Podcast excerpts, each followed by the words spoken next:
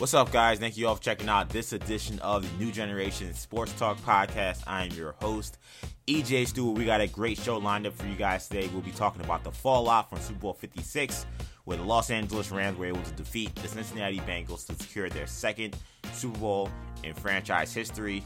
Plenty of storylines going into the game, plenty of storylines coming out of the game. Legacies perhaps were made. Interesting questions heading into the offseason. So, plenty to discuss regarding that game. We'll talk about what this means for Matt Stafford, what was the biggest factor in the loss for the Bengals, and which one of these teams will be most likely uh, able to repeat and get back to the Super Bowl next season. We know it's very long odds for teams to repeat themselves to get back to the to the big game. So we'll we'll we'll talk about all those uh, storylines. We'll also talk about NFL offseason storylines moving forward. What's going to happen with Aaron Rodgers? Who's going to replace Tom Brady? It's going to be a really big football show this week, and we already have a special guest to join us on this podcast. So I'm really excited to have this conversation, starting with my co host, Kendall Stewart. And before we get into that stuff, Kendall, along with our co host who's joining us today, I did want to briefly talk about this whole situation with James Harden and Ben Simmons and the Philadelphia Sixers Nets trade that happened last week. Now, of course, if you go to our podcast network on the various audio channels, you can find us. And of course, our YouTube channel where we did a full NBA trade line, deadline stream we talked at length about the trade and, and all that went down, and I don't want to go into the great details of all that, but just some of the stuff that we have coming out of it. Today, we're recording this podcast on a Tuesday. Both the Nets and the Sixers held their press conferences with their new All Star players, and some interesting interesting things came out. One for me, Kendall, when it came to James Harden, was him saying that from the beginning that Philly was always his first destination, and that he really had no choice in the matter when it came to going to Brooklyn very interesting wording from James Harden. Very interesting kind of story he's telling with this because if you remember, uh, there was reporting from Woj last year that you know he was begging Houston essentially to get him to Brooklyn. Now there's some contention with some people saying, well, that was well, you know that was after he realized he couldn't get to Philly, but we knew Philly was in, uh, was negotiating with uh, with the with the Rockets up until the trade deadline last offseason, or excuse me, last trade deadline. Um, what do you make, Kendall, of some of the stuff we've heard? Uh, not just about you know Harden and, and, him talking about that this is where he wanted to be, but then some of the stuff we're hearing about the Nets complaining about Harden's uh, his lack of focus, some of his uh, late night habits, perhaps uh, damaging team chemistry. Uh, I mean, I don't take much from whatever Harden said about uh, you know not you know not not being essentially being forced to go to Brooklyn and uh, you know, wasn't his choice, and you know the the team made the decision that was best for them. I mean, that, obviously, it's. I mean, yes, he's right that the Nets did what was best for them, and what was best for them was that the only team that came with a legitimate offer was the team that thought that James Harden wanted to be there long term, and that was that was Brooklyn. Um, so you mean, you mean, I mean, just real quick, you mean the Rockets made the decision that's best for them? You said the Nets. Yes. You're right uh, you know, to, to make to make that move to, to, to bring in James Harden. Um, you know, they made they made that decision, and so I, I don't take uh, I don't take much from what what Harden's saying. Uh, you know, you can uh, you I mean, if people want to believe him, I mean, it's up to them. But uh, obviously, he's just he's just uh, creating a trying to create his own narrative. Mm. I, I definitely feel that. Um, for sure. I do find one part of this interesting, Kendall, is this notion that Harden was this bad teammate or whatever because he was out partying and out doing stuff late into the night. I'm sorry, for me, I can't have sympathy for a team that's allowing one guy to play part time and then have an issue with a guy who's playing every night what he's doing off the court. That to me is is is uh, to me you don't gain any sympathy you're you you look like you have sour grapes that you're bringing this up as you're sending him out the door. I think it's kind of I think it's kind of soft by the Nets to kind of paint Harden in this way, in a way that's very clear. Like we all know James Harden's late night habits. Like we all know these things. He was doing this when he was a great player. And to their to their point, they're saying that as he's gotten older, as he's gotten heavier, they feel like this is not the kind of life he should be living. I just think that to talk about Harden's off the court activities when one guy literally is not with you half the time and you're allowing that You just can't you can't talk about what that means for team camaraderie and chemistry. I'm sorry, I don't want to hear that excuse. I don't want to hear about how your culture is the greatest, how everybody wants to be there and everything's great, and that this guy was the one guy that was messing everything up when half one guy is not only there half the time. I just think that that's a, a ridiculous way of looking at this. And Nets fans, they're they're, they're their fans, so I, I I understand you know their issues with James Harden, but for the team, I think to to leak this stuff out, I thought it was corny. I'm gonna be honest, and I think it, I think it, it lacks any real kind of uh, awareness of just their situation right now. Yeah, I mean, I mean, I guess there's no more corny than than Harden pretending as if he didn't want to be with be with the Nets. Right. Uh, yeah. Which is also yeah, come on now. But but yeah, yeah didn't yeah. he? I mean, didn't this, I mean, what happened. when you have Yeah, I mean, I mean, he he pretty he he like he he embraced the whole scary hours, you know, mantra. Like he he he was he was down for it all. Now, do I think he became unhappy once he got there and he saw, like I said on last week on Thursday, I said he looked left and looked right and said, "Yo, get me the hell out of here." I think that that's how it happened. But I think going into it, I think he was he was he was ready for. it. I think he was I think he was down for it. I think he I think he did, I do think he wanted to go to Philly, but I think KD convinced him. You know. Yeah, yeah. I mean, it's it, yeah. It, was- it was always hard to it was always hard to say, uh, but that was always the closest chance for him to win a championship. So Yeah. Um. So what, what you know? It's funny. We, we have a we have a special guest on the podcast this week. Um, he's here to talk football with us, but we and I know because of you know the proximity to the Philadelphia city area, his time in Philadelphia, that he, he he's followed uh, Philadelphia sports pretty closely. Our guy Shamari Stewart, the host of the Imperial broadcast, um, the uh, co-host of New Generation Hero Talk, joins us as well.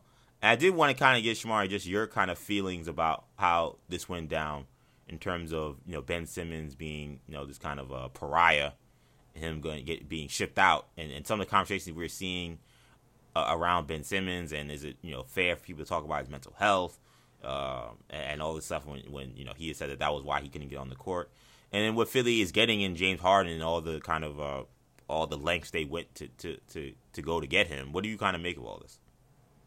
Well, uh, I, I mean, honestly, I think it's, um, I think this situation is a win for Philly. So really, I guess uh, it, you could see it as a win for both teams. I'm sure both fan bases are very pleased um, with with the situation.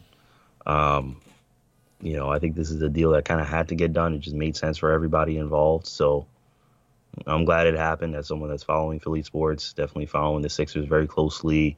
You know, definitely hoping they succeed. Um, you know, I think this is a good thing. you know, uh, getting the Sixers some help. Um, and uh, you know, look, this isn't this isn't the Harden of old, but you know, he's still Harden. He'll still put up points. You know, he's not going to be afraid to afraid to put the ball in the hoop late in the game. Mm-hmm. Uh, you know, which you know was a problem last year, as we all saw. So. Facts. you know, so yeah, I mean, I, I think it's a good situation. And you know, both both Harden and, and Simmons are doing a lot of talking. Been doing a lot of talking lately in regards to whatever the situation is or was, and a lot of fingers being pointed. a lot of fingers being pointed, Sure. and you know, seeing to say, "Oh, all this," you know. It's like uh, my thing is, you know, well, you know what? We'll see on the court. You know, we'll see. We'll see what Yeah. happens. On the court. and that's the best thing about this. These guys, you know, for one, H. Martin is very true. That I, I, it's rare I've seen a trade happen where both fan bases are elated by getting rid of somebody on their team and getting back somebody who was a pariah for the other team. like that's like it's just a, it's just a weird circumstance, and for those teams to then be in the same division and and perhaps be in each other's way of getting to the NBA Finals or maybe at the very least to the Eastern Conference Finals, that makes this very intriguing. You know, Shamari said this all is all- at the end of the day they all got played out on the court, and he's right. I mean, these teams, you know, they play March 10th, so that game I'm sure will be must-watch TV for everybody. Ben Simmons says he's gonna play. James Harden uh, has pulled the Kevin Nash gif, like I talked about last week. He, he says he's now healthy, you know, he he's been having hamstring tightness that couldn't allow him to get back on the court the last few days for the Nets. So uh, this is where we're at. At the end of the day, we go. You know, these guys can do all their chirping. The, the both teams can put out their little uh, little source pieces out there to kind of make their guy look better or worse. But at the end of the day, uh, you guys got to roll the ball out and let these guys go at it. And you know, there are a lot of very talented players on both of these two teams. And I'd love to see these teams play in a playoff series if we get that. But it's going to be a very interesting situation to follow for the rest of the NBA season. Certainly a major storyline to follow. And I'm happy to have my guy Sham with us to, to talk about that and to talk about what we're going to be uh, dealing with the rest of this podcast, which is the NFL and the Super Bowl. The fallout from the Super Bowl. The Los Angeles Rams defeated the Cincinnati Bengals on their home, turf to secure its second Super Bowl in franchise history. They won on Sunday thanks to late game heroics from the likes of Cooper Kupp, who was named Super Bowl MVP after scoring the go ahead touchdown in the fourth quarter, and Aaron Donald, who came up with big stops on third and one and fourth and one to seal the deal. The win is also a uh, the first Super Bowl for head coach Sean McVay and quarterback Matt Stafford, each of each of whom had a lot to prove heading into the game, and perhaps silence many of their critics uh, uh, with that last Rams offensive drive where they went all the way down the field and were able to score a touchdown after what was a, a very shaky game for both of those figures, in my opinion. When we think about this game, many have asked if Matt Stafford is now a lock for the Hall of Fame. Richard Sherman has been outspoken this week about his frustration that people are, are, are, are putting the gold jacket on Matt Stafford. I'll ask Sham first, since you, of course, have watched Matt Stafford a great deal being a, a Green Bay Packers fan. You watched him suffer, quite frankly, as a Green Bay Packers fan. You guys uh, put a mm-hmm. whooping on those Lions for a lot of those years he was there. But that being said, now he has a Super Bowl ring. We know me and Kendall went in detail about just his numbers that he's he's had over the course of his career. Do you feel like Matt Stafford today, if he retired, would be a Hall of Famer, or at least he should be? What do, what would you say? Um, so I've been watching a lot of sports commentary um, about uh, about Stafford. Um, I watched a lot to, even today about Matthew Stafford. Shout out to Maggie and Perloff, which EJ, I'm sure you you probably seen them and worked yeah, with them. Yeah, shout out to them. Of course, I work uh, at CBS Sports Radio, and they're uh, the new uh, uh, afternoon team, and they're doing a great job. So shout out to both Maggie Gray and Andrew Perloff for sure. Absolutely. Um, so it was a very heated debate uh, on the show today they brought in uh, they had a guy on and who was who was quite frankly shouting at Perloff. It was very uh very uncomfortable. But it was but yeah, it was a very heated exchange. But um but a lot of points were made and, and Kendall knows because I had spoken about this with Kendall for I've been talking about this with, with Kendall for several days now. Yeah. In regards yeah. to Stafford and Kendall, uh, you know, not to spoil your tape, but Kendall's yeah. been very anti-Stafford uh, for a very for a very long time, very much against. Am I? Very much against Matthew Stafford's. Uh, I don't look at myself as anti-Stafford. I look at myself much, as uh, very much pro facts. Very much against, very much against Stafford being being given a gold jacket. Um, you know, and I don't know if there's any kind of. Well, uh, well, well I, if, if Kendall, if, sorry, Smart, if you say Kendall is anti-Stafford, where does he rank on the Rob Parker meter of anti-Stafford? You know, because Rob Parker is the is the is the anti Stafford goat. My my guy, my mentor, Rob Parker. Where is he? Is he like a five? Is he a seven? Like, is he full Rob? Is he a ten? Like, where is he on that scale? Oh, no, I, don't I don't get any Stafford hate. Stafford hate but he's definitely not a Stafford fan. He definitely, whenever you bring up Gold Jacket, Kendall gets very uh, he, very a lot of strong words are, are introduced into the conversation. So, um, and look, I gotta be honest, I've been I've kind of been helping speaking up for Stafford in, in those conversations, but you know the guy they had on today, uh, you know, made a lot of good points in regards to some of the stats. And Stafford shouldn't be a Hall of Famer right now, and uh, Rivers is not a Hall of Famer, and Eli Manning may also not be a Hall of Famer. We don't know. We got to see. So a lot of things, you know, are made of stats. I mean, um, you know, some of the stats that Stafford had been putting up uh, these past several years. I mean, people like even Kerry Collins and Testaverde and some of the guys back in the day put up, you know, good and decent stats for the time. Right, right, right. Top 10 QB type stats. Yeah. But, you know, if those guys won a chip, they would not even be in the discussion for a Hall mm. for a gold jacket. So, but Stafford now won a chip. I mean, people saying, is he an automatic Hall of Famer? I mean, honestly, right now, if he were to just retire now, I'd probably say I mean, I'd probably say no, not automatic. Certainly not automatic. Um, do I think he will be a Hall of Famer? Uh, I mean, I think if he stays on the Rams for like another five, ten years, I'd be surprised if he didn't get another chip. To be totally honest, right. uh, just because he's he's good enough, um, you know, as we've seen. So, um, so I think I think he will be a Hall of Famer. If he retire right now, honestly, no. Um, honestly, no. I, I probably don't really think because it, it's just what does it do to the Hall of Fame? I think is the is a discussion which I, I've heard Kendall uh, say Deion repeatedly Sanders argument. several times. yeah, Yeah. just become the Hall of Very yeah, Good. yeah. What is you know, what is the Hall of Fame? You know, what is what is the bar for making the Hall of Fame?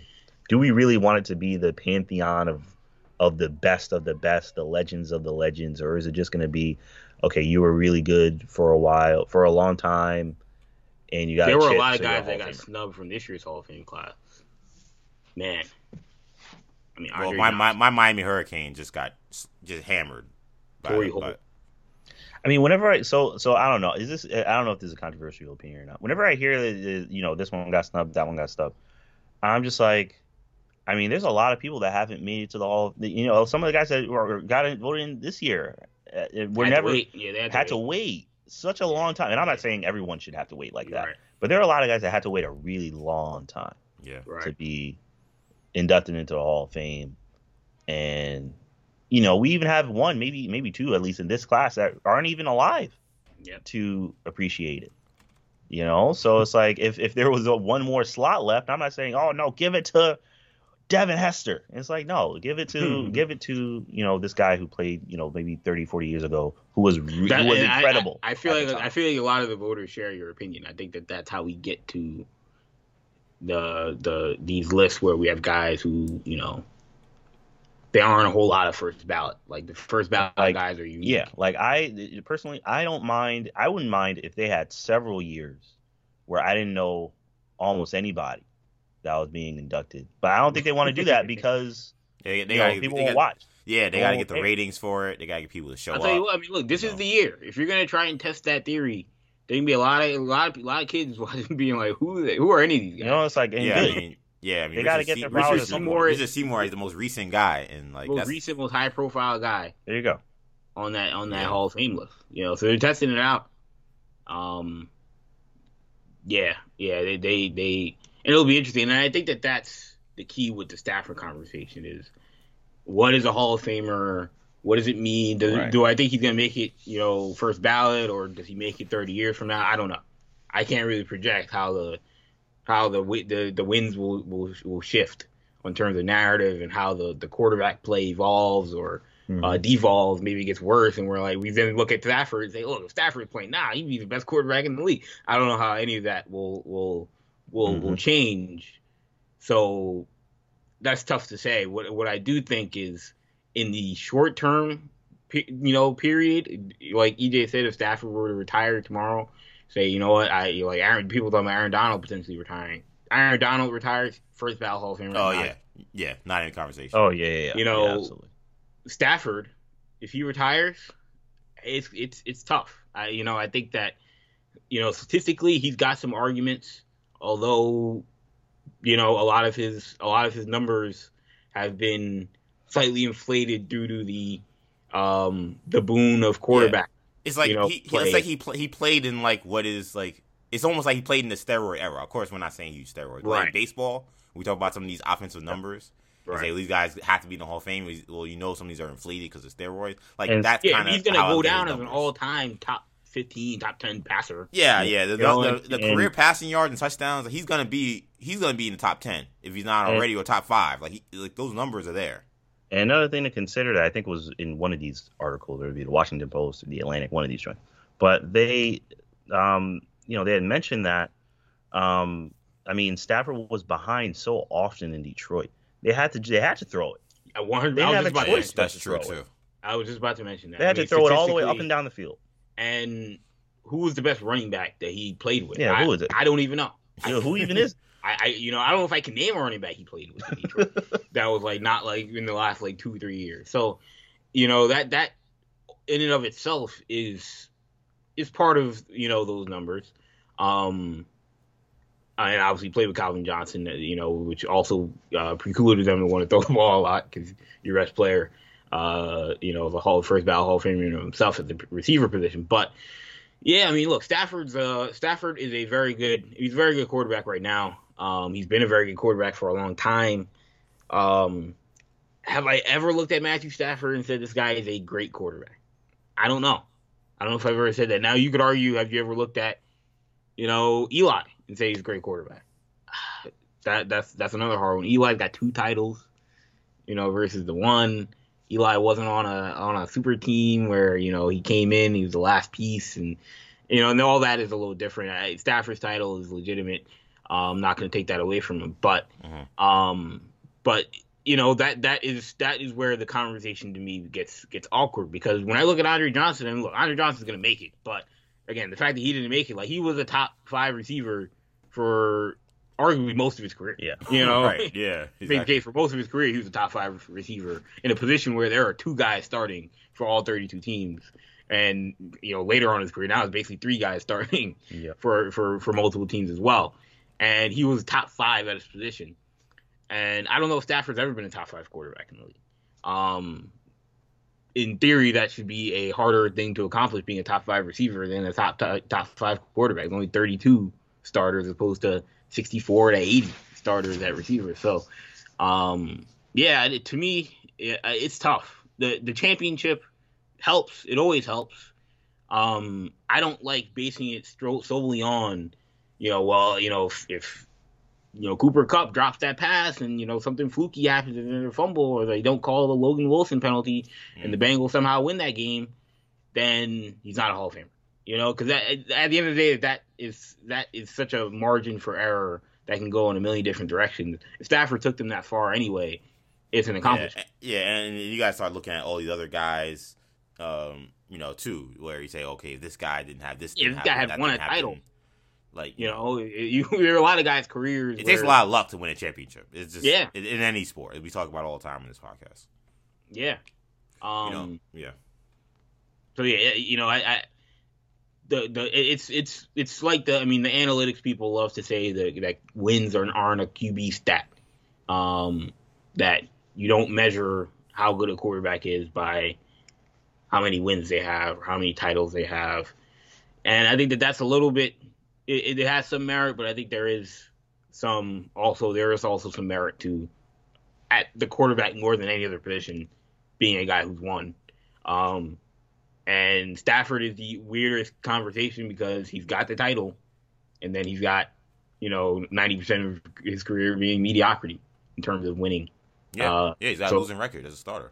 He's got a losing record as a starter, so that's also going to be a question. And obviously, he got to a great team, and then he won a title, and then the question has become: Was he was he a win because of quarterback, or was he a win? I think he was probably more of a win with which is not a problem, you know. Um, and they they replaced a guy in Jared Goff who may have been a win in spite of quarterback. So uh, he was definitely an upgrade for them, and that'll that'll ultimately be the conversation. And the main narrative is is Matthew Stafford a guy that you put on your team and you say we have a shot to win the championship because we have Matt Stafford on this team. Um, it's hard to say, but he's got a title, so at the very least. I mean, the Rams. I mean, the Rams did it. I mean, they, they did it, and, and he, he he he got them to the championship. So. He got. You know what I'm saying? He got the title, but do we feel like there will be people that say? I mean, there were people that were saying it. We, I mean, we said it before the show. I mean, before the Super Bowl. You know, if he doesn't win it, then he did. He didn't go any. He didn't right. go any further than Jared Goff. Right. And yeah, I only say that just to say, only, going a certain direction, and they they might have lost that game anyway. So there's gonna be people that say, yeah, they won it, but did they win it because of Matthew Stafford, or was Matthew Stafford just there for the ride? You yeah, know, I get you. They I, win I only, I, yeah. Cooper, Cooper Kupp. Did they win it because they had Aaron Donald? That's going to be that'll be, I think, the main determining factor. And if you're a voter, um, in determining those those things. Yeah, I mean, I only bring that up just because you know, in fairness to him, in his case, like you know, the Rams last year had no chance to win the Super Bowl because of how bad their quarterback play was. So when we say is he kind of guy we put on your team and say we have a chance to win the Super Bowl, no, that was their. That's the only reason why they got him. Like they, they got him because they felt like they didn't have a shot, and by getting him on the team, they then felt like okay, now we have a shot to win this, and they were. But there right. are some guys where it's any team because that's the thing. Stafford was on a that's, team. Okay, that's fair. 10, yeah. 12 years where they we never thought they had a chance to win the Super Bowl, and he was there the whole time. You so, know, yeah. Whereas I don't know Tom Brady, you kind of put him on any team, you're like, well, this team's got a shot to win it because Brady. that's that's totally fair. That, no, that, that's totally fair, Kendall. Uh, it's funny. I, I, I go back and I look at the quarterbacks that are in the Super Bowl, excuse me, in the Hall of Fame, and we talked about it a little bit last week. It was stunning when I looked at his stats. one, the just the the amount of yards and touchdowns he's thrown over the course of his career are, are very impressive. There's just no denying that. Um, I would say, regardless of the era he's in, in my opinion, but it, it was it was so striking to then also look at his resume and see no All Pro and one Pro Bowl in his entire career, including like this year. He didn't make the Pro Bowl this year. like he has one Pro Bowl his entire career. So then I said, okay, well, how many quarterbacks that are in the Hall of Fame have never made All Pro? Because I mean, that's still uh, that's a hard, that's a high bar. But I was curious. There's only a few. Roger Staubach, which is stunning to me, he was never All Pro, but Roger Staubach never made All Pro. Um, it was uh, John Elway, also stunning, but never made All Pro.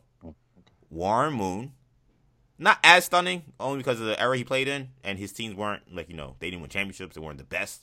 Um, so that wasn't as stunning, but I was like okay. And Troy Aikman, also I thought was a little stunning. So I don't think anyone else think he's as good as any of those guys. But then I said, okay, take that away. How many of these guys that are in the Hall of Fame have made one Pro Bowl in their career? There's no quarterback in the, in the history of the, of the, of the Hall of Fame that's only made one Pro Bowl. Now, to be fair, of course, Stafford's career is not over, but we're talking about if his career ended today. That's fair, but we're talking about if his career ended today, and we're looking at where he's at right now. And I don't want to, you know, we know the Pro Bowl game is a joke, but I think being named a Pro Bowler isn't a joke, not as a quarterback. And no. I mean, and when I look at these numbers, it's not like oh, there are guys who made it only twice. Like I think from what I could see, the lowest number I've seen of these guys that have made it was three. Uh, Sid Luckman made the who played in the 1950s, 40s. He made the NFL All Star game three times. He was the guy that had the least amount. Everyone else has had at least four. The lowest number was four after that, and that was uh, uh, uh Kurt Warner. Um, I just had him. Where did I lose him? Uh, George Blanda and Ken Stabler. That's when I wanted wanted to have shout out. So, I mean, when we think about, I, I, do think that it's fair when you talk about if you're going to be a Hall of Famer, we got to think of uh, how are you amongst your peers? Where do we rank you amongst your peers? And if we could never say we thought you were like the absolute one of the absolute best, then you can't be in the Hall of Fame. You know what I'm saying? Like, and I, I was pretty favorable to to Matthew Stafford's Hall of Fame case last week, but you know, kind of doing more research and looking into it today, I I would not vote him in. If he got in, I wouldn't be tripping. I'm not as much of a gatekeeper when it comes to quarterbacks that lead their teams to Super Bowls and, and were carrying franchises for a long That's period the, He's got a title. So like like like so like you know I like I don't have a problem with Eli getting in. Would I put him in? I probably would. But but I know the case that, that he shouldn't be, and I would understand it, and I respect. So would it. you rank him in terms of your your your Hall of Fame? You know the way how you view them in terms of their Hall of Fame candidacy. You rank him ahead of Philip Rivers, who doesn't have a title. No. Yeah, I, neither would I. I mean, I think for a I long how you feel, time, I, I, would not. It, I mean, overlapped a lot of the career for a lot of their career, and for the most part, Rivers was viewed as a better quarterback. He his teams were more competitive. Um, in some what some would argue was a tougher conference. I don't know if I've ever in Phil Rivers' career thought that Matthew Stafford was better than him. Except for like last, like the last. It's year. always. It's I mean, always say last year, but last year he played well. He he threw Yeah, four thousand yeah, yards so- last year. He took the team to the playoffs. One, one, Something yeah, Stafford thing I didn't do again. Rivers is he was ne- he never really had like a really bad, like terrible season. Yeah, Um, or not, at least not that I can remember. He was always very good. yeah. Yeah, I mean, every Yeah. now and then he get loose with the turnovers, but you know, Yeah, but he was always he was always very talented, and um, and those Chargers teams were never like really good, you know, No. or like Nah. like tur- like rosters wise, Right. you know, like we talk about how bad Detroit was, which they were really bad. Um, but the Chargers weren't like never like Yeah. loaded. They had, they had a couple know. years where they were. They had a couple with years where, they, where yeah, with and, and when they were loaded, they they went they went to the playoffs. They did, you know, they won Yeah. a game or two. Like you know, it wasn't just And to be all fair, poverty. you know, it wasn't like oh they just all they just Ever- either flamed out or didn't like make the playoffs. Like they they did some things. You know what I'm saying? Yeah. So Right. you know, is a better organization. Rivers just Rivers landed at a better organization. Yeah. Um, but but I could definitely see that argument. Um, you know, and I mean, just to be honest, I, Rivers still may come back. He's still talking about coming back and all this stuff. So so we don't know what's gonna happen with that. But um, honestly, the the the name I hear always compared with Stafford with regards to this whole thing, and besides Eli Manning, because everyone always brings up Eli Manning, is uh, Joe Flacco.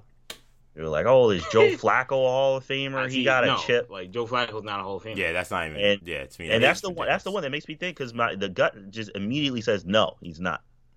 But then I'm like, well, what's the difference? Joe Flacco was always always good. very good. Yeah, he's good You know, he was always a very good quarterback, very desired. I think the quarterback. difference- I, I think the difference though is that I think if we if if, if Matthew Stafford played for the Ravens, I think he'd have more than one ring. That's that's how I feel. That's that, that's the big difference is that Flacco played on a loaded team. he played on a loaded team. played loaded with an excellent defense and And he didn't get no a lot one out of them. like what we talked about with the Rams. Like I don't think anybody thought the Ravens were good because they had Joe Flacco. Right. Like he just happened to be a good quarterback who's on a who's on a great team. Whereas Stafford happened to be a good quarterback who's on a bad team. And so uh, some may argue against Stafford. There were years where some may have argued, no, Stafford's a better quarterback than this guy. He's just he's just in a bad state. Just kind of, I mean, look, it's it's it's sort of how we look at. Really, the question about Matthew Stafford is: Do you look at him? Have we ever looked at him as how we looked at Deshaun Watson last year, where he was? People looked at him as, yeah, this guy's a top, clearly a top five, six, seven quarterback.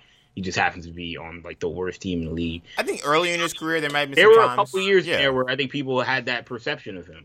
Yeah. he just got stuck.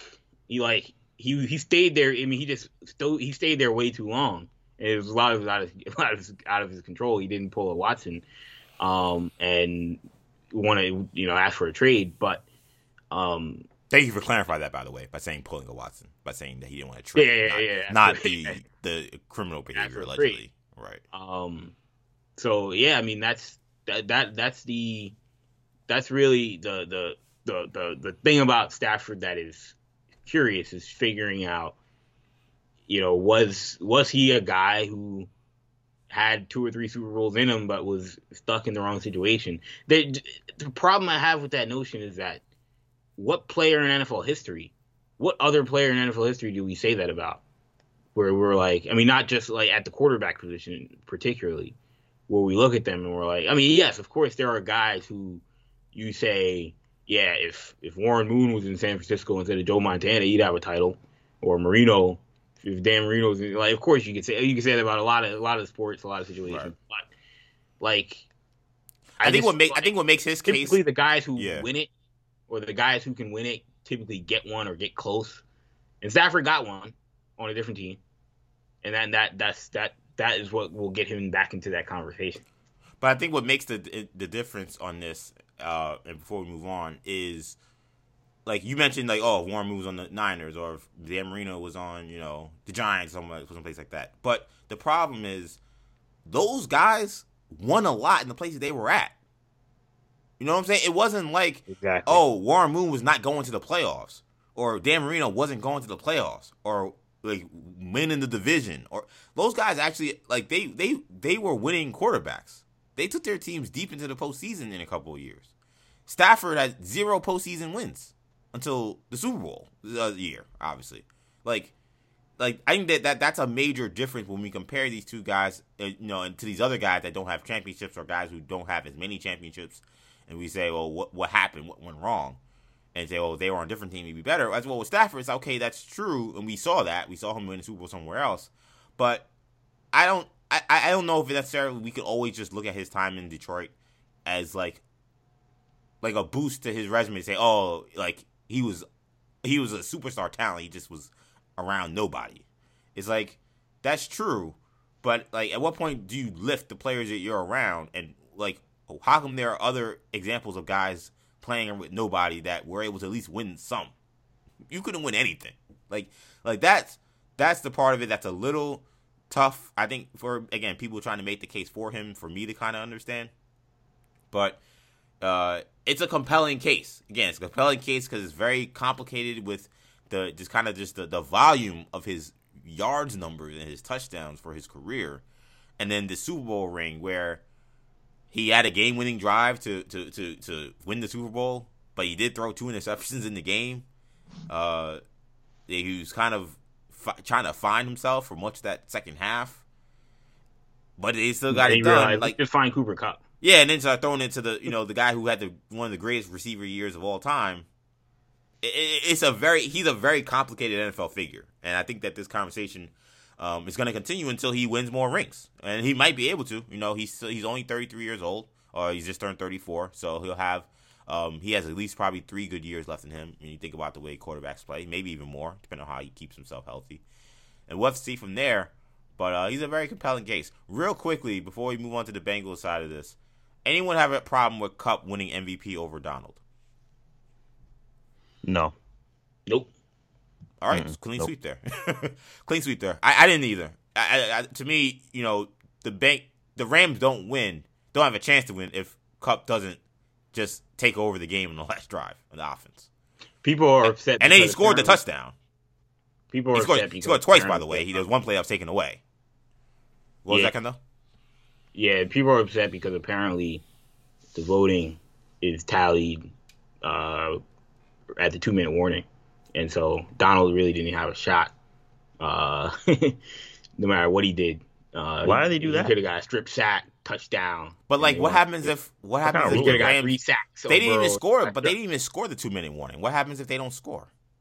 Well, I, th- I think the idea is you. Pro- I, That's I kind of an absurd rule. Yeah, I think the idea is you, you vote what? for two guys. Um, you vote for someone on the Bengals and someone on the Rams. That's still a terrible idea. And it, it, I think it's bad too. Because, I mean, what if Stafford had a great game and he throws yeah. two picks in, within the two what minutes? If Burrow, what if you Burrow? What if, what if Burrow runs ninety yards for a touchdown and wins the game? You know, you know like and then you say, "Well, two minutes." MVP uh, Logan Wilson. Yeah, yeah, yeah. That's T, T, T, T, Higgins. You know. yeah, you know, Ja'Marr Chase does something crazy. Yeah, that doesn't make any sense. That's another thing. So yeah, it's it's it's a little bizarre, but I, that it makes sense why those people at that point of at that point of the game. The yeah, I mean it's like it's like Cooper yeah, Kupp's yeah. about to win this game down the field yeah. single handedly. It made sense why they they were like, hey, let's just vote for Kupp. Yeah, shout out to Aaron Donald. Uh, we'll talk about him a little bit later as well. I mean, he had a phenomenal showing in that second half, and obviously the last drive, he was he was whatever time. school he went to, man, they did a good job with him. Here we go, the pit propaganda. That that's that's the that's definitely the cue to move on to the next subject. But shout out to him. Uh, and shout out to Cooper Kupp. I also had no issue with him winning Super Bowl MVP, but it had to be asked. These are the questions people are asking post Super Bowl. I do want to talk quickly about the Bengals though, because it looked like they were going to be in the driver's seat to secure his, their first Super Bowl in franchise history. Uh, they came up just a tad bit short. You had a drop from Tyler Boyd that stalled a mid-quarter drive that gave the Rams the ball back, and when they eventually scored the go-ahead touchdown, the defense had multiple chances to stop the Rams on third and fourth down on the Rams' final offensive drive and weren't able to get it done. And then the Bengals offense uh, failed to get one yard to extend uh, a potential game-winning drive, or at least game-winning drive, a game-tying uh, drive to send it overtime uh, late in the fourth quarter. So, Kendall, what would you say when you look at you know this Bengals? Uh, it wasn't a debacle. I guess you just call performance. What would you say was the biggest factor in their loss? Um, the refs. Uh, no. Um, I mean, some people in Cincinnati are saying that. Yeah, and look, that's that's that's par for the course with these situations. I'm gonna get into that. Yeah, yeah, that's par for the course. But, um, yeah, I mean, refs. let, us ultimately looking like the MLB umpires. Yeah, yeah. It, it, this ultimately was a situation where you have um, a team that was that was built that was an underdog that was flawed and it was built flawedly, not through not really even through like bad, you know, them having a bad off season or them yeah. having they've had probably yeah, it, it, really wasn't anybody's fault years, but it's just the the, the all the, the attrition of bad decisions over the last ten years. Right. Ultimately, you know, you get to this point. No matter no matter all the the good you can do in the last two off seasons, it's hard to turn yourself from, you know, a, a team that wins one or two games to a, a team that go win a Super Bowl. Um, and they got really close, but still, the, the again the the thing that makes them a flawed team. Uh, you know, as much as they rebuilt the defense, they still had some holes in the secondary. Um, and you know, you're relying on a guy like Eli, Eli Apple, who was you know a first round pick, but was also a uh, a journeyman bust. You know, to be basically you know one of your top corners and covering Cooper Kupp in the must have situation. One on one. One on one. I mean, Giants fans are laughing at you. Yeah, you know, Saints, Saints fans are, laughing at you. All the teams you play for are laughing at them. Chiefs receivers were, were openly laughing at you after the game um, on Twitter. I'll tell you what, I've never seen. You want to talk about people were laughing at Joel Embiid using that RIP Bozo meme um, on Twitter. That's essentially what I saw from NFL receivers across the across the country who Yeah. tweeted about Eli Al- Apple and his performance. There's a lot of RIP Bozo energy I saw. Yeah, yeah. I, I didn't like, I, you know, I didn't like Mecole Hardman, you know, you know, chopping it up as if, you know, he's like, I'm not even From gonna home. Like, like he's Jerry, like he's Jerry Rice. that. Yeah, like, yeah, like, like, he down. Come on, Kendall. Say- Look, it's spicy today. What are you trying to yeah, say? yeah. Like me and Mecole Hardman. Where were you in the conference championship? Um, so yeah, that was that that was a little strange to me. But like I said, from his couch, uh, That's what I'm saying. but yeah, no, I mean, so that ultimately that the the, the secondary being kind of weak, and then obviously we can talk about the offensive line. The offensive line, you know, you got Joe Burrow injured again, as we you know Yeah. postulated for uh you know 13 months now that Joe Joe Burrow would continue to get hurt playing behind this offensive line if they didn't upgrade it, and then that that's what happened. Um, you know, you hate to see it.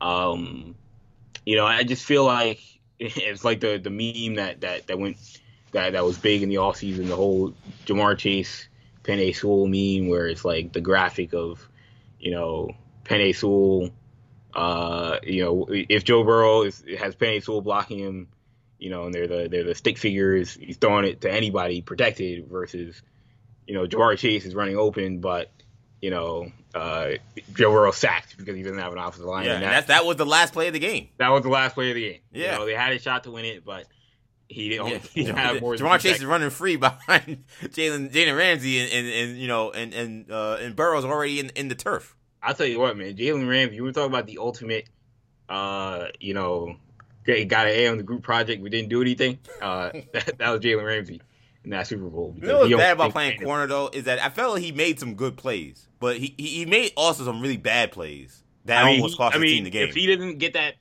that pass breakup on Tee Higgins, uh, right? they probably lose the game. Yeah, you know? they 100 percent lose the game. Yeah, Um, and that that's the issue with the Bengals. It's not even. It's we could again people could point to the Logan Wilson, you know, flag and. You know, I know EJ. You pointed out it may have been a false start. On, yeah. on to miss play. that false start is egregious to me. Um, it, it was egregious live, and I can't. I still can't believe they missed it. And then I mean, Mike flag Pereira came out and was like, "That's just the, the Logan Wilson. It just wasn't a hold." You know. Um, and when you see the refs throwing the refs under the bus in a big spot like that, you know Yeah. the guy the guy clearly messed up. Um, but yeah, I mean, we could talk about that one play, but there were plays that were unforced errors by the Bengals. There was the Burrow missing chase on a big what was it third down. There was uh, Tyler Boyd dropping a pass on a big third down. Um, there was, I mean, we could say the Samaje Perine, you know, play was great by Aaron Donald, but not putting in Joe Mixon is an unforced error. That's that's you just making the mistake of of, of in, in terms of deciding your personnel on the field. Um, We've seen Joe Mixon take plays like that to the house. yeah, uh, and then and ultimately not being able to capitalize in, in the red zone stuff that we talked about going into this game as a theme for the Bengals this whole off or this whole playoffs.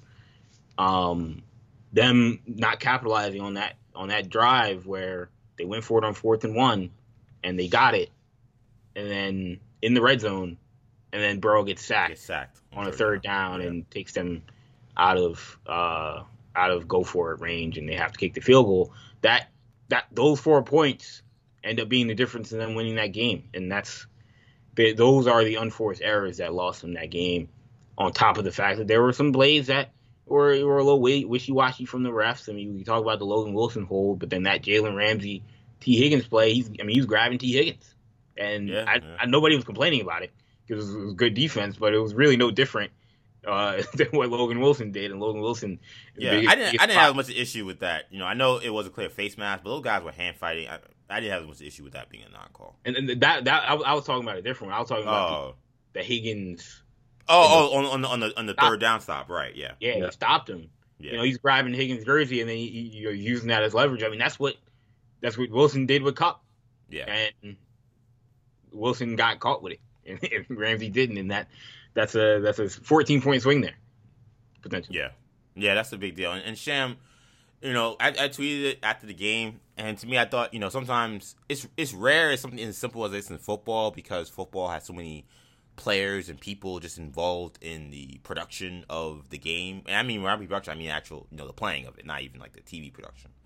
So it's hard to say. It's hard to simplify the game in many ways, but sometimes it's as simple as my stars played better than your stars when it mattered most. And to me, I think that really told the story of what went wrong for the Bengals. It wasn't like the Bengals stars played terrible or choked or or just you know didn't get it done. Um, they they it was a hard fought game, but at the end of the day, you know Stafford was a little better than Burrow when he needed to be. Um, Kupp was a little better than Chase when he needed to be. Donald was a little better than Hendrickson when he needed to be. All these guys made plays for the Bengals at different parts of the game, but when the chips were really down and they needed something to get done on either side to make the difference, the the Rams stars, quote unquote, stepped up. And the Bengals guys just came up a little bit short. Now it kind of goes back to my prediction. I, you know, not to toot my own horn, but I did pick the Rams to win the Super Bowl on this podcast. And one of the reasons I said was I felt like this was the kids versus the adults. And when when when the, the going gets tough, and it's really time to knuckle up, kind of it's knuckle up kind of football. I just assumed the adults in the room would figure it out. That's kind of what I saw. It, it, it kind of looked like that. It was a tough game. These kids were giving these guys everything they had because they're hella talented. But then it became winning time, and the adults showed up. It wasn't pretty, it wasn't easy, but they got it done. And for Cincinnati, a, a young team still trying to uh, that that's way ahead of schedule in terms of their development. It just seemed like that moment. I don't want to say it was too big for them, but they just weren't they weren't going to win that kind of game. Not not against that team. They played against a different another younger team or another team that wasn't as desperate. You know, we we see all these guys that are allegedly ready to retire. um, after the game, like it was a level of desperation for the Rams to win that game. That Sean maybe would retire. what you say? People talking about Sean McVay before the game wanting to retire. Yeah, yeah. I mean, there was a level of desperation into that game that was almost to me abnormal for even a Super Bowl team, you know, which is crazy because you think it's a Super Bowl, but it just felt like this is a game we cannot lose, and I, they had to have it. There's so many guys: Odell Beckham, Von Miller going for a second. We talked about Stafford, McVay, Aaron Donald. We now learned how much this game meant to him. Like it was a can't lose situation, so the adults showed up. The Bengals they wanted to win. I'm sure they played as hard as they could, and they badly, badly wanted it. But they the kids in this situation, and I thought the adults rose up. That was how I saw what happened with the Bengals. Did they get bad whistle? 100. percent The Wilson call egregious. The non uh, false start, I think even more egregious because that was obvious to me. But this is what Yeah. happens in sports. I can't really go crazy about that. It just is what it is. But that to me was a big Yeah. difference in the game for me. Yeah, I mean, I mean, you're right. I mean, the Rams. I I'm not going to take anything away from the Rams. Right? They showed up to play. The Stars showed up. They played hard. They all played well. Stafford did what he had to do. Kupp did what he had to do. Donald did what he had to do. Von Miller did what he had to do. Right? They showed up. They did their jobs. Odell. Yeah, shout out Odell, Odell. did what he had to do. Shout out to Odell. How's no one mentioned Odell yet on this podcast? You know, so Odell, Odell was was fantastic early on. Without him, they don't win this game. Nope. You can make the argument. So they, they do not win that game without Odell Beckham because we saw Yeah. what they looked like after he left, and it was scary for yeah, it was ridiculous. like 35 minutes. It- the last any- five minutes of the game, the only time the offense looked competent. Yeah, so it was it was crazy. So, um, so yeah, shout out to the Rams, the Bengals. Um, they got to get an O line. I mean, it's you know, this draft there really aren't any excuses in this draft. Last year's draft is oh, should we get Chase? Did you want Chase? Blah blah. blah. Now there are no excuses. They need linemen. They need to draft linemen. They need to sign linemen. It's so tough because it- part of the reason why the the Penei Sewell people are like Like the, the Penei Sewell Um, Truthers. Penei Sewell Truthers are out and they're out in full force. Hey, look, this is what we were talking about. after this game. but the the part of the issue with drafting Chase, as great as he is, and I'm not even saying it was an, it, it, it, it was the wrong decision. It was the right decision, I guess, in hindsight. But the issue is that Was it the right decision for Joe Burrow's long term career? That's yeah, no, that, that's that's part of the question, and and you have a you have a a position like finding great offensive linemen. Now I don't think anybody, even the people that wanted them to draft Chase or Sewell, thought that well if you pick, you pick one, you'll be in the Super Bowl. So right. you know that that was that was a surprise regardless of what you did. Yeah. But now you're in a position where you're good, and so finding the generational left tackle doesn't grow on trees. Now you could say Ja'Marr Chase right. doesn't grow on trees either, but we've seen guys who were drafted in the late first round, a la Justin Jefferson, end up being a generational receiver. Yeah. You know, can you find a generational left tackle late in the first round? I mean, in in history, yeah, it's happened, but it's much harder to find starting level mm. offensive linemen, particularly on the at the tackle position. You know, late, you know, or in the second round, than mm-hmm. it is to find receivers that can play for you. I mean, just yep. looking at this draft, I mean, you know, Jahan Dotson has been been a guy who's been projected in that Cincinnati right. Bengals range. No, you know, he could play from day one. No, good luck finding a guy who's going to be a, a starting left tackle. Now, honestly, I think they should be willing to give up pieces. You got to trade up to get. You got to trade up to get if necessary. At, at least a lineman, because they don't have any linemen right now. They don't. They don't. I mean, they Burrow was projected nowhere in that game, so they need to be willing to give up something to get this man some help. Is literally, um, you know, it's it's it's uh, Swagoo. Shout out to Swagoo Burrow needs new security badly. you know, so he absolutely needs some help. Um, you know, they can use some pieces on defense too for sure, but that line should be their top priority. You know, line more linemen and maybe a blocking tight end. Um, well, I, but, I mean, the, the, the, Bengals, according to uh, OverTheCap.com, have uh, $57 million in cap space, $44 million in effective cap space. Every cent, every cent that doesn't go to Jessie Bates needs to go to the line. There you go. I, I don't know who else is on the team. That uh, those guys aren't important. it's they need to they need to invest heavily in the offensive line. Wherever they draft this year, draft they need to if they need to move up. Uh, they don't they, they haven't made any crazy big trades, so they have all their draft capital, to my understanding. So they need to be willing to trade up to get the right kind of offensive lineman. That's all that matters at this point. You know, I, I, I was I I was willing to give them a lot, shoot them a lot more bail for the Chase pick at the time than I think Kendall was. Though I was like, I think I would have went with Sewell, but I get it because Chase is a, a, a rock star, as far as I was concerned. But I mean, now there's no excuses. I mean, now it's it's you have to build this line because as we saw, you know, Burrow is in danger playing behind those guys. It's not. It's not about a, oh, it, yes, it is about effectiveness of trying to win championships, of course. But even beyond that, it's just protecting your investment. And clearly, you know, last the last game we see him go out. Luckily, they say there was no really bad structural damage, and he won't need surgery on that knee.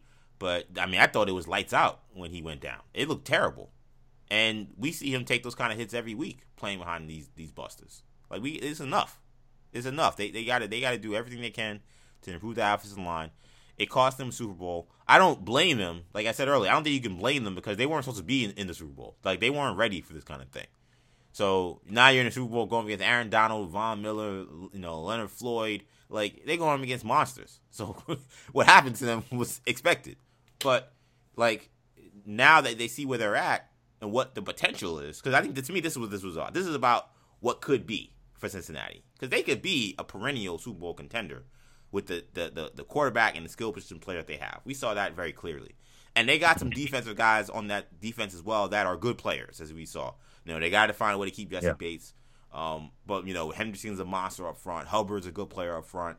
You know, Kendall talked about Wilson. You know, he talked about Wilson and Bates being key guys, and those guys played big time in Super Bowl. Like, they got guys. It's just there are certain pieces where they're just, they're not just like okay at. They're like terrible. Like Eli Apple can't be the guy that you say he's our one on one matchup for Cooper Kupp down the stretch. You can't be having some of these guys on the offensive line going one on one against Aaron Donald and, and Miller. Like these are just this is these are not serious matchups. Those guys are gonna get killed every single time. So, you know, shout out to the Bengals for a great year.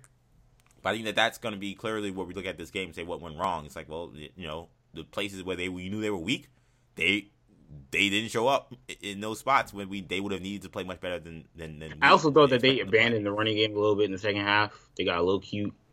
They thought they. did. Yeah, I think they, I think they thought that they could put these guys away. Yeah, they, yeah, and I and I totally got it with the way the Rams were They, playing. they, they st- yeah, and they started out with that kill shot to start the half. You know, I think they thought, Yeah. okay, here we go. I think a lot of people watching the game thought, I think, here we go. and that's and I told Shamar, I was like, that's what happens. That's what happened last year in the game that Joe Burrow got hurt um, against Yeah, Washington. you did tell me that. Yeah. like that was a similar situation where people were all week were like, "Oh my gosh, Joe Burrow's gonna get killed behind playing against the Washington front four with Right. Chase Young and, and Montez Sweat and Jonathan Allen, Allen, and yeah. Payne, and they came into the game. Their, their their game plan. I remember watching that game vividly, having to have I was working, having to cover that game, and they came out. Their strategy initially was a lot of quick passes, similar to what we saw in this game, and you know getting the ball out of Burrow's hands quickly. And as you found a rhythm and you realize, oh, maybe they're not that scary, you get away from that. Even if you get away from it once or twice, you're gonna get burned. And in the, both games, Burrow gets hurt. You know, because you get away from the game plan and you don't realize that. Yeah, I mean, you guys can hold up for a couple plays, but can they hold up for an entire game? Can they hold up for all four quarters? And that that's that's what's tough. And you got to commit to your game plan. Um, and Burrow and Mixon was running the ball with success, you know, but they went away from it and didn't. I mean, they couldn't score, you know, in the last last quarter, quarter and a half. Exactly.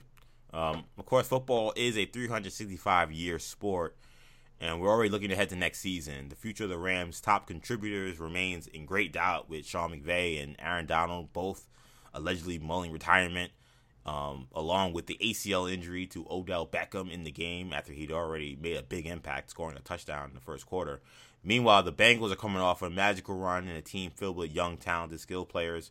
But as we just mentioned, this beleaguered offensive line does need to be revamped, and it's what likely cost them a Lombardi Trophy this time around. Shamari, which of these teams would you say is most likely to make it back to the Super Bowl next year? We know history tells us that the odds are very much stacked against either team, but particularly the team that loses, which in this case is the Bengals. Um, I mean, honestly, I think it's the Rams. Um, uh, even though the NFC is the better division, um, though I mean, I guess we'll see how that how that turns out next year. But um, they certainly were this year. Um, but I think it's the Rams. Um, if they can get everybody back, uh, you know, they have the quarterback that they needed. Uh, we saw how that turned out this year. Um, and the bank, just the the Rams organization has they they did the they did the work that they needed to do to put themselves in a position to win a Super Bowl. So they've shown that they're they're willing and able to do that. So just looking at this from a top-down perspective, do I trust the Cincinnati front office to do that? I don't know. They kind of got a little lucky with the Burrow pick.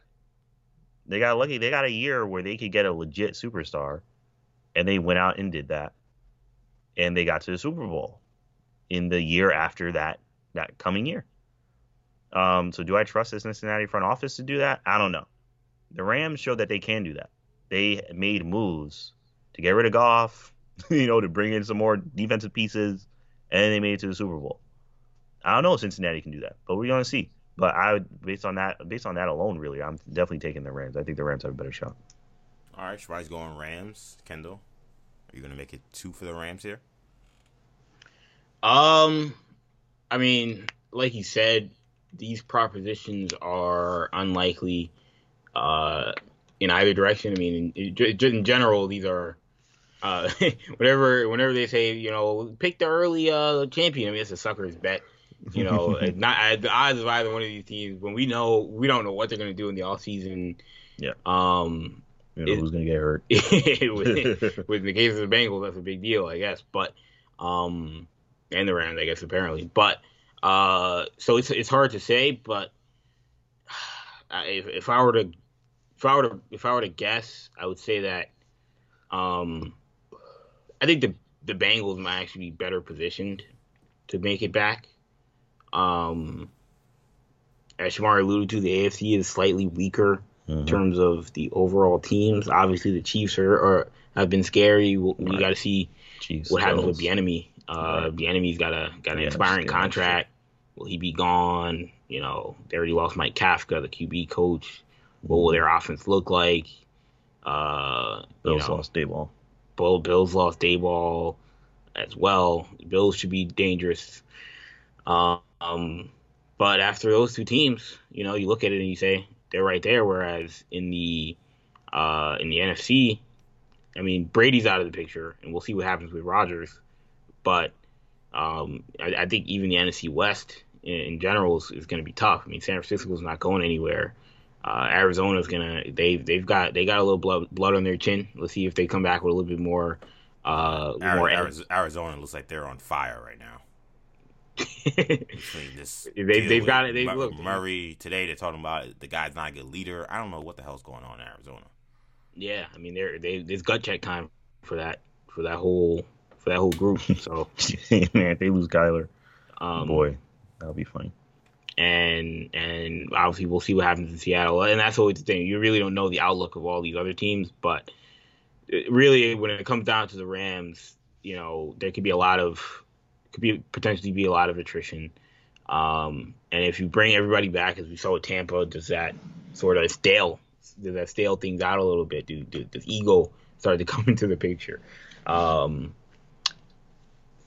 ultimately we got to see how these injuries play out with, with guys like Odell and Robert Woods and when these guys will be back and how they'll look. But uh, I would not say the odds for either one of them making is is, is, is rather high. I agree with that last part. I don't think that uh, I don't think that it's likely either guy will, will either team rather will be in it probably. I would agree with Ken. I think I think I would actually lean lean towards the um leans toward the Bengals only because of the mindset I'm hearing from these guys on the Rams. Again, like you know, Sean McVay don't know if he want to do this. Aaron Donald don't know if they want to do this anymore. It's gonna take a lot to go from there to if these guys decide to come back to get to the level. Okay, I'm ready to defend a championship.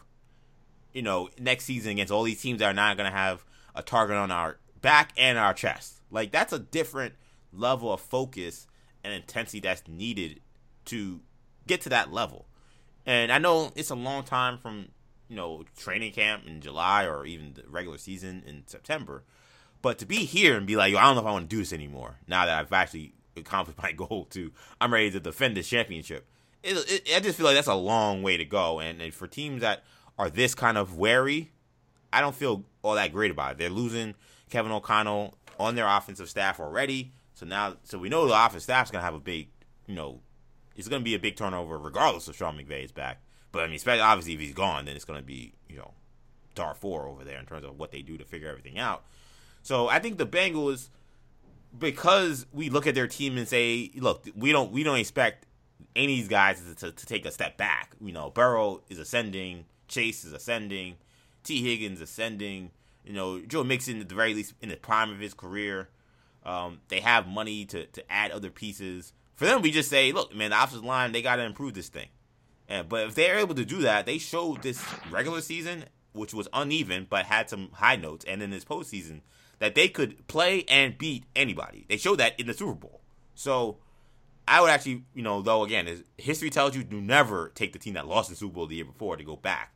The Bills are a, a an outlier of all outliers when it comes to uh, championship teams losing Super Bowls and find a, uh, losing their championship and find a way to get back to it the next year. That just doesn't happen really often in sports, let alone the NFL. NFL is extremely rare. Usually, the team that loses in the Super Bowl the next year doesn't make the playoffs. Usually, it's a it's just a complete crater. And a lot of it is this, this mental attitude of like one the heartbreak of losing, and then the feeling like oh well well it'll be easy to get back, and once we get back we'll win it, and it's never as easy teams that won it, they have a better chance because they're you know usually one they're a little better because they won a Super Bowl, and two, uh, I, I, think there is a, you know a little bit more you know experience on the team, experience kind of going through a regular season that they usually at least make it to the playoffs, and sometimes they can get back.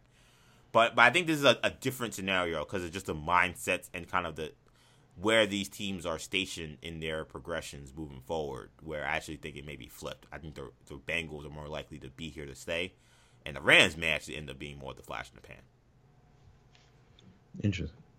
You the know, Bengals have a higher ceiling. I mean, I feel like the Rams. Yeah. They what we saw, I don't can't imagine um, getting oh, better. Man, I I agree with that. That's for sure. Yeah, that's, I mean, I think like like the even the way they won, like that's that's the only way I could have seen the Bang the Rams like winning a Super Bowl.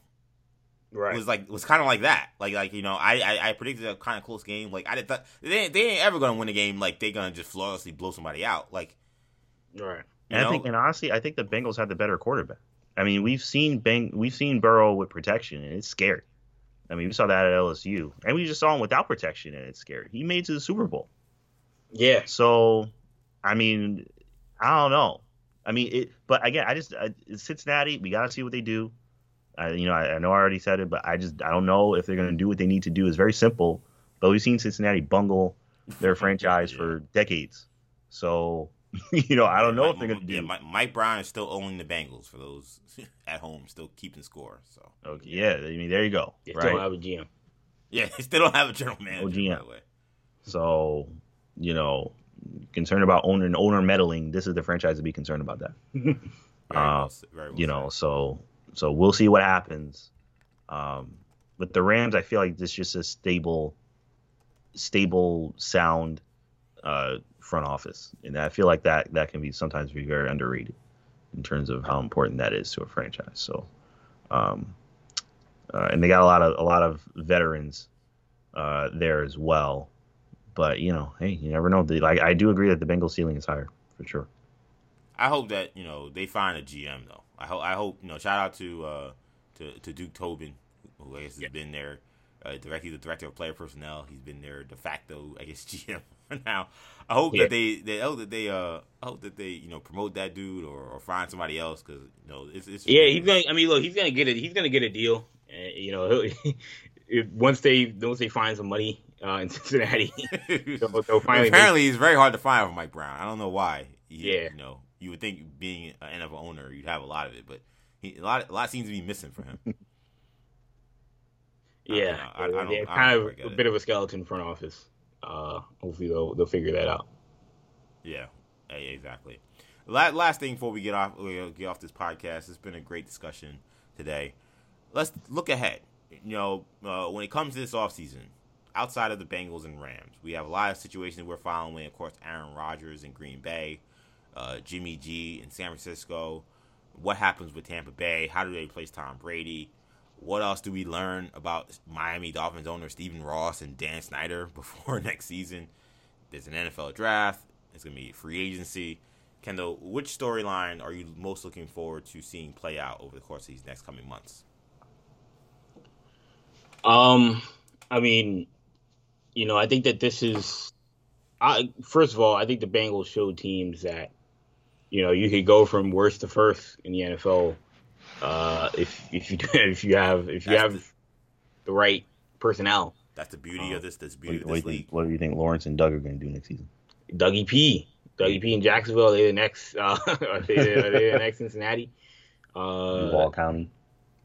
Yeah, I mean that that is to me. I think that that's going to be an interesting thing to track. Is what what teams feel like even if they didn't make the playoffs, make will we see teams start to make moves that uh, maybe you would think in conven- conventionally are you know a year away mm. uh, or two years away. Will they like we thought the Bengals were? Will will we see teams maybe make moves that suggest that uh, no, they're actually they're trying to win now? Um, and, and will those teams be considered delusional? I think there's going to be a lot of QB movement and um, will we see teams make plays, teams that weren't in the playoffs, uh, make plays for guys like Russell Wilson and Deshaun Watson. Um, you know, and, and, like you said, the Tampa thing will be fascinating as well because they're they're a team that kind of came out of nowhere as now having being in the quarterback uh, frenzy and quarterback carousel, and, and they're they might be the best team that that that is looking for a quarterback. Uh, they may have the most the best personnel around whatever quarterback goes there. So, um, and it sounds like they're going big game hunting. It doesn't sound like they're they're going to go fishing in the draft or for a stopgap. It looks like they're trying to find their franchise quarterback now. So, um, yeah, it'll be fascinating to see how that all shakes out. Yeah, imagine if somehow Aaron Rodgers. I don't. I, I don't know. I would guess he wouldn't feel good about it. Imagine Aaron Rodgers ends up being the replacement for Tom Brady. I mean, it, it in some ways to me it would make sense, uh, as, as, bizarre as that would seem. Um, But if the Bucs really are saying, "Nah, we ain't trying to take a step back. We're trying to uh, to contend again next year," that would seem to be a fit that could work. I think for me, and I'll get to Sham in a second. I just feel like seeing how the AFC reacts to the Bengals winning the AFC Championship game, I think it's going to be very interesting because I think everybody thought it was the Chiefs and everybody else, and for a, a large portion of these postseason this season, as kind of is what it looked like. But the Bengals, as Kendall mentioned, you know, they kind of came out of nowhere and they found their way into the Super Bowl, and then we saw the Bills, um, you know, you know, be seven, 15 seconds away from getting to the Championship game themselves, and maybe they would have been in the Super Bowl at this point in time. Who knows what would have happened? You know, it makes me it does make me wonder if you see some of these teams get aggressive. Uh, the teams that, that made the playoffs maybe didn't go far. Do you see Las Vegas get aggressive with their new front office, new head coach? Um, what does Pittsburgh do with the retirement of Ben Roethlisberger? Do they get aggressive and say, hey, you know, the Bengals could do it, you know, they were only a half game up on us in the division. Why can't we do it? Uh, I think and, and, maybe onto something where when it comes to like you know I look particularly at the AFC being like do do these teams who were didn't think that they were that close react to saying well damn if Cincinnati could do it then why the hell what the hell are we doing you know what do the Colts do? You know they they they're moving on it sounds like from from Wentz. You know they they got a lot of talent. You know I told you during the race I thought they were a Super Bowl contender before they collapsed. So and and, and we talk about cocky cats. I mean, we're talking about the team that lost the Super Bowl. Will we see teams that try to emulate what the Rams did and say, "Screw draft picks"? Like, mm, give me, I'll, I'll, I'll trade two or three first round picks, you know, to get two stars if I can, and try and expedite their championship window the way the Rams did. I, I mean, I thought the Rams' way of building yeah, was, particularly... was foolish, and I think they kind of got lucky in the sense that they got a couple breaks now. Because if not, then they, they have no ring, and then they would they don't have no future. Yeah, the Rams don't. The Rams don't own a draft pick till like 20, 2045. Yeah. yeah. they, they, they, don't even, they don't even got a draft war room set up in their facility. There's no need for it. And particularly in a in a drafting year like this, in which a lot of the scouts are saying there's nobody here. You know. Yeah, so yeah. You may feel like I even look if if I if I even if I'm a team that needs a quarterback, I may feel like yeah, there's no point in trying to draft a quarterback. So yeah, be aggressive, try and get a guy like like the Rams did with Stafford. There you go. Um, a lot of quarterbacks on the market. You know, Rodgers, Wilson, apparently, allegedly, potentially. Yes, Jimmy G is 100 percent on the market. Is Kyler on the market? Chris Warren said the, the, the Colts don't want to bring Wentz back. I think Wentz yeah, is Wentz, the most interesting guy. By Wentz the way, gonna be on the market. I think he's. You know what's crazy about Wentz is that market because I think he's better than Jimmy Garoppolo. First of all, I agree. Um, oh, and yeah. the thing about yeah. Wentz is that Wentz, he had a decent year. He had a pretty good year. He played way better than he did in Philly. The last year he was badly on his face. yeah, he just completely, just well, just completely fell apart against the um, Jacksonville Jaguars. I guess the Jaguars. So I think part of it is almost a PR thing. Like we can't we can't be a serious franchise and, and just say we're running it back. Yeah, they can't tell you can't tell your fan that we're bringing this dude back at the last year. You, you know, but I don't know if the I don't know if there's a better option for them. They already I don't think there is either. Round pick to to get the guy.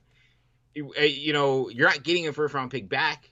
Like to me, if I was the Vikings, I would consider saying, "Look, we'll give you Cousins if you give us Wentz, and then like like like three three or four picks. Like, and I'll I'll take that trade off and say, you know, he's from he's from North Dakota, and you know, we have a bunch of draft picks and we hit the reset button. If it doesn't work, then we use those draft picks man, to pick up. A man, if you if you think you hate if you think you hate Kirk Cousins, wait until Wentz throws one of them fourth quarter picks.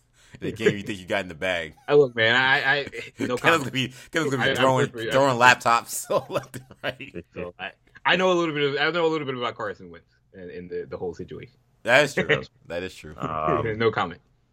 Yeah, I, I mean, I think of all these uh, of all these different storylines. Obviously, I have the bias with Aaron Rodgers. You know, I'll be watching that Yes. I'll be watching that situation as a seems Packer, to be going pretty well in terms of the as a Packers fan. As it's, be, it's very cordial right now between the Packers and Rodgers. Yeah, everything's looking kind of rosy. We don't. That doesn't mean anything. I don't know, know what that means. Know. Yeah, I don't know if that means that. Yeah, he's, he's, he's, he's a very unpredictable yeah, like, character. There you go. Okay, That that yeah. it's best for us to part ways, or yeah, if that means that there is a recollection to be had. I feel like I, I get it's it's so it's so quiet, Kendall. You get the sense that everyone knows what's going to happen, right. except the fans. right. Exactly. So. uh you know, so I don't know. So I don't know what's gonna happen. I guess we'll see. Rodgers, everything that he's saying gives the impression that we'll find out soon, quote unquote, whatever that means.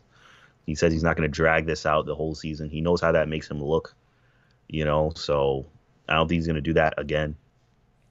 So uh, you know, uh, we'll so we'll see what happens with that. Um, and yeah, I mean, I don't know. In terms of the off season, I'm honestly, I kind of just want to see. I'm just looking forward to uh, to the draft. I'm not trying try not to pay too much attention to too much of the drama. Um, I feel like the Flores thing. You know, I mean, these kinds of lawsuits can take uh, years potentially to even resolve. So I don't know that we're gonna get an answer to that anytime soon. Um, uh, you know. Also, if if if you want to know my answer to the question, who could be who could be next year's Cincinnati Bengals? And I'm not saying the team's going to go to the Super Bowl, but who could be the team that was a bottom feeder this year that potentially wins their division, potentially makes a run in the playoffs? Do not say the New York, do not say the New York Jets because that's not going to happen. nah, my, my, I was my, hoping you say the Jets. My, mind was nowhere near the Jets. Yeah, okay. good. I know, so now I know that you haven't lost. Your, so now I know that you haven't lost your mind. So that's good. um, I, am gonna, and this team is, you know, know in many ways say, more of a clown show than the Jets. This yeah, I know, I know you're gonna say. I think it's, I think you're so wrong. But go ahead. The Chicago Bears. I know you're gonna go there. No way. I think the Chicago Bears no. next year. If things, I mean, they have a new coach, so that I think hurts them a little bit. Although you know, obviously the, the clown show was was not great with the last regime, but if if Fields could take a step up from what he was last year, um, and they get we talk about getting pieces. If they can get him a real number one receiver next to Allen Robinson, who's also very good in his own right, next to Darnell Mooney, Darnell Mooney, yeah, you know, and David Montgomery stays healthy. The key is what we talked about with Joe Burrow. It's getting the offensive line intact. He yeah, didn't. You gotta get. He, but I mean, he was another one. Complaining about Burrow. Around. His was almost as bad. His situation was almost yeah. just as bad. Him getting hit. He just can around. move a little bit, so it doesn't. You He's know, it didn't, it didn't yeah. hurt him as much. But if they can get him an offensive line um, yeah, the defense another, was actually that's another dangerous team. Capable. And Robert if Quinn Rodgers was out of the North, yeah. I mean, they can win it. And if they if they win the North, as we've seen, anything anything's possible after that. So, I they they would be my my sleeper, you know, kind of long shot team to, to, to make a big jump next yeah, year. People forget they, they they lost David Montgomery for a good portion of the season. For a long time, was he yeah. had Khalil Herbert. Yeah, getting number getting yeah, carries. Damien Williams was hurt as well. Yeah, that you know? that didn't that didn't help them at all. I just yeah. I think the, the, only reason why I can't go there for the Bears for me is I don't I don't know if I can say that Burrow took this crazy leap from year one to year two. No, he was he, awesome year one. Yeah, he played great in year one. He just was playing with nobody. You know what I'm saying? Like like yeah. Fields did not play well. Now yeah. we know there are a lot of reasons for that beyond even just the offensive line. The the, the coaching, the, the play calling was you know the mind games was, was just it was just nonsense. Yeah, it was it was just it was it was disgusting watching that that play calling that we saw from week to week with Chicago. So we know it wasn't all his fault, but still, I, I that to me it would take a, a he'd have to play a lot better for them to say, okay, now they're a team that's a playoff team, and they're talking about can they get to the Super Bowl. You know, Burrow, you know, it was we know he was nice. Is can he stay upright? And if he does, and you added Ja'Marr Chase to the team they had, it was flawed. But now, okay, they they cooking with a little bit of gas here and then they caught fire and they made it to the Super Bowl. I think if there was a team to me that could be that team that you say, okay, they were lousy, but now here they are in the Super Bowl, or here they are deep in the postseason, which is not abnormal. That happens a lot uh, in the history of the NFL.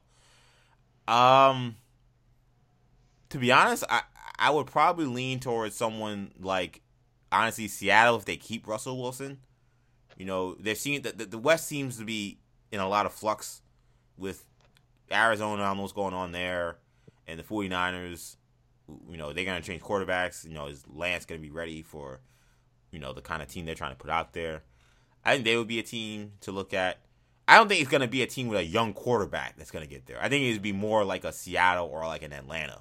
You know, if one of those teams decides, you know what, not only we're going to keep our guy, but we're going to like go all in and trying to put like one last go with these older quarterbacks because Ryan and Ryan can still do it. He had a, he had a good year this year, in my opinion.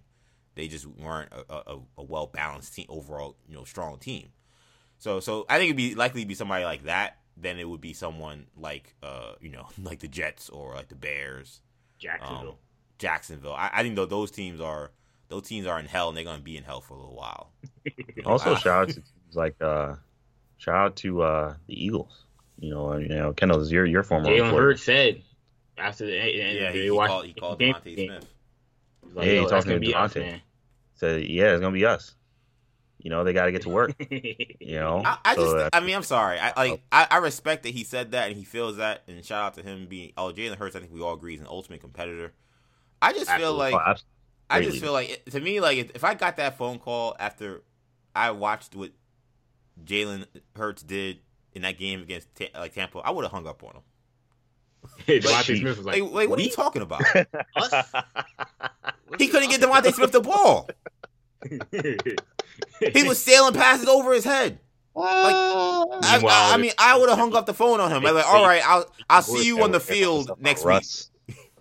Uh, I don't want to hear any talk about what we're gonna do. I, I'll see. Let's get to work. I don't need to hear. Oh, this is gonna be us. Last time that could have been us. You weren't throwing the ball twenty feet over my head, and throwing the ball out of bounds. the uh, Swae Lee.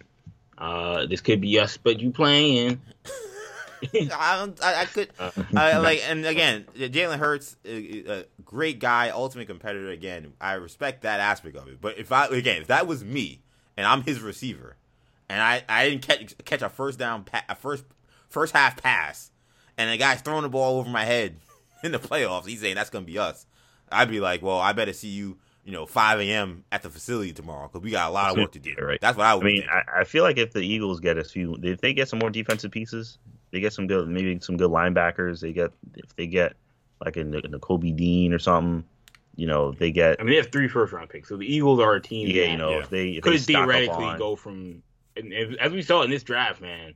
This draft last year was, Man, if I was, I tell you what, if we- I was, we if thought I it was was good. Philly, and there was, I mean, the top ten. There were, I mean, I, I mentioned it to Jamari uh, a couple weeks ago when the 49ers lost. The 49ers passed to draft Trey Lance, who didn't help them. They passed on Kyle Pitts, Ja'Marr Chase, Jaylen Waddle, Micah Parsons, DeVonta Smith.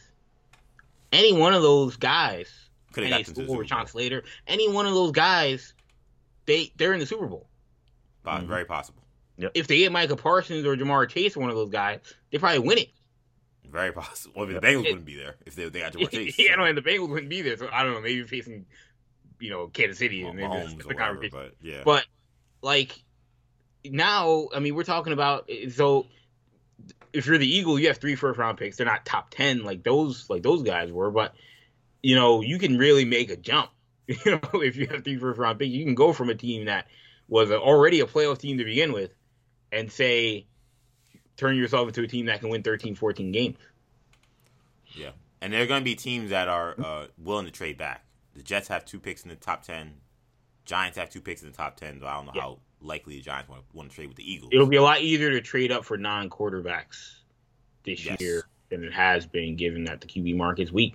So there are gonna be teams that maybe need quarterbacks to say, yeah, it's a little too rich to draft from here, but if we could trade down, and you may say, I want Kyle Hamilton or I want a guy who, you know, the top five player in this draft that I can't get at nine or yeah, thirteen. And yeah, you'll have your shot because it's not like they're going to. Yeah, Yeah, exactly. That top five is going to be flooded with teams trying to get quarterbacks. yeah. yeah, exactly. Yeah, it's gonna be very, fun. very Yeah. well said, man. But that's gonna do it, guys, for this edition of the New Generation Sports Talk podcast. It was a great conversation. I want to thank Sham for joining us this week. Um, it's great having you, dude. Course, if you guys enjoyed listening to this conversation, of course, you can catch all our podcasts on the New Generation Podcast Network. That's on Apple Podcasts, Spotify, SoundCloud, Stitcher, and TuneIn. Of course, Shamari is the host of the our Star Wars podcast, the Imperial broadcast. That usually is recorded on Wednesday, so make sure you guys check that out. Uh, make sure, you, of course, you guys check out our YouTube channel, New Generation Media, where we also do sports and uh, superhero content. Make sure you follow us on social media as well. You can find us on Twitter, New Generation Pod, Instagram, New Generation Podcast, as well as Facebook, New Generation Media. And you can follow us all individually on social media. Shamari's on Twitter, excuse me, on Instagram and Snapchat, MCShan22. Kendall's on Twitter, New Gen Ken. And you can find me on Twitter, EJ underscore Stewart, and on Instagram, Action EJ. Thank you guys again for checking us out. Mari, for Kendall, I'm EJ. Take it easy, guys. Peace.